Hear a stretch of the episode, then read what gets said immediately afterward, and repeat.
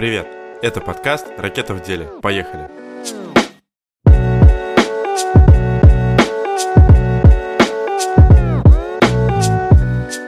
Сегодня я попытаюсь рассказать о самой веселой парочке, которая оставила огромный след в дизайне. Чарльз и Рэй Имс. Начнем с самого начала. Чарльз Имс родился в Сент-Луисе, штат Миссури, и учился на архитектора, но не закончил. На тот момент в Америке можно было открывать архитектурные бюро, не имея при этом специальности или диплома. Построили они всего пару или тройку зданий. После этих не очень удачных попыток в архитектуре а Чарльз Имс попадает э, в Кроненбургскую академию искусств, где у него получается получить диплом архитектора, и он сразу же становится заведующим отделения промышленного дизайна. На тот момент Кренбрук был сосредоточением талантов и творческой лаборатории для архитекторов, скульпторов и художников и ювелиров. Обучение в этой академии проходило в формате мастер-классов.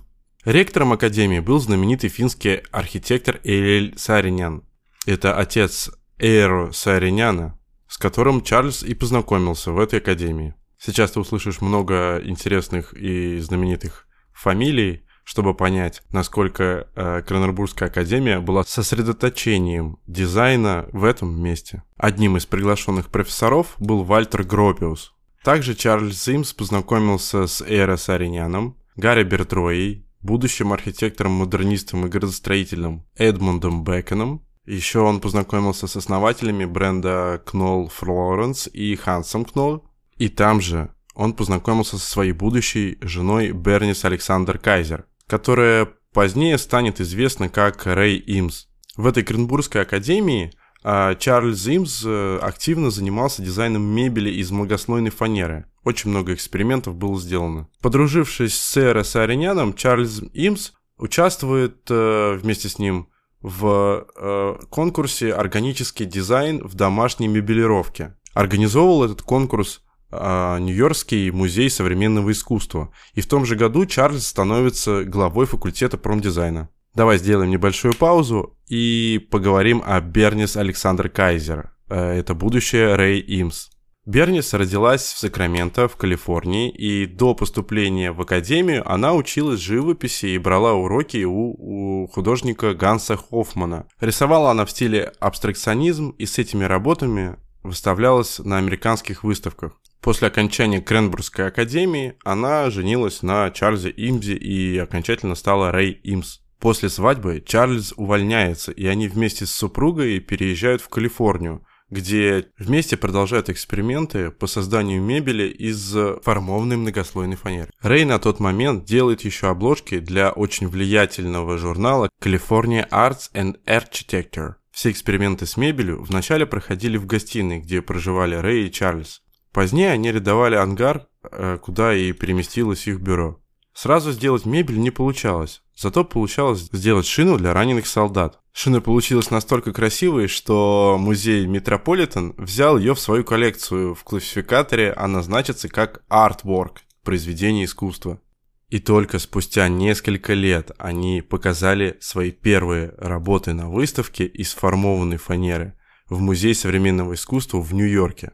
А уже через пару-тройку лет Херман Миллер начали промышленное производство этой мебели. Самое знаменитое кресло Eames Chair Wood, новаторство этой модели заключалось в том, что спинка и сиденье в этих стульях разъединены и крепятся не друг к другу, как на предыдущих моделях, а к L-образному изогнутому профилю. А в 2001 году Times даже объявил этот э, имзовский стул э, лучшим предметом дизайна 20 века. Он, конечно, прекрасен, но это слишком громкое заявление.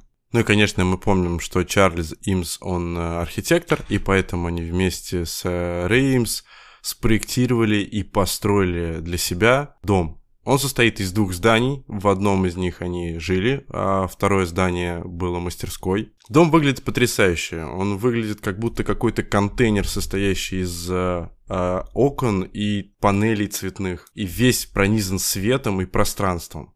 Естественно, этот дом они наполнили своей мебелью, которую сами же и спроектировали. Помимо фанеры, имзы экспериментировали с пластиками и металлами. Так, к примеру, они изобрели стул Ля Чейз э, из стекловолокна. Он вообще мало похож на стул, э, или на какую-то лежанку, или на кресло, что-то между. Вообще больше похоже на какую-то скульптуру. Имзы были одними из первых, кто всерьез задумался об эргономике, и так они создали свой знаменитый стул DSW в 50-х годах. Он, он до сих пор считается одним из самых удобных за всю историю дизайна. С лица это выглядит как обычный стул, ничем не примечательный, также сделанный из гнутой фанеры.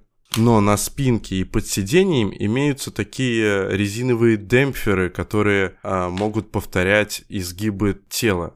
Они позволяют спине двигаться в том направлении, в котором нужно, и кто бы туда ни сел с какой бы особенностью, ему всегда будет удобно. Пока Чарльз делал мебель, Рэй придумывала орнаменты, которые в 1947 году были выставлены в МОМА. Три самых легендарных орнамента называются Dot Pattern, Circle и Cross Patch. Так как оба супруга были пронизаны какой-то детской наивностью и этой веселостью, они очень много проектировали и изготавливали детских игрушек. Так на свет появился слон из гнутой фанеры. Обязательно его найди и посмотри, потому что он прекрасен. Чарльз никогда не расставался со своим фотоаппаратом. Он очень много фотографировал, и его даже просили снимать фильм. Так, по заказу компании IBM, супруги оформили несколько выставок и сняли э, фильм о бесконечности нашей Вселенной и микроскопичности атомов. На выставке в Москве в 1959 году в геодезическом куполе, который спроектировал один очень известный инженер, Рэй и Чарльз Имзы показывали свой фильм.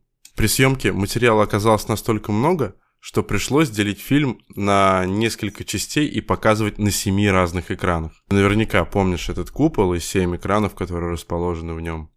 Рэй и Чарльз Имс разработали а, целую серию предметов для Херман Миллер. Кстати, Херман Миллер единственный, кто изготавливает и продают э, мебель, спроектированную имзами.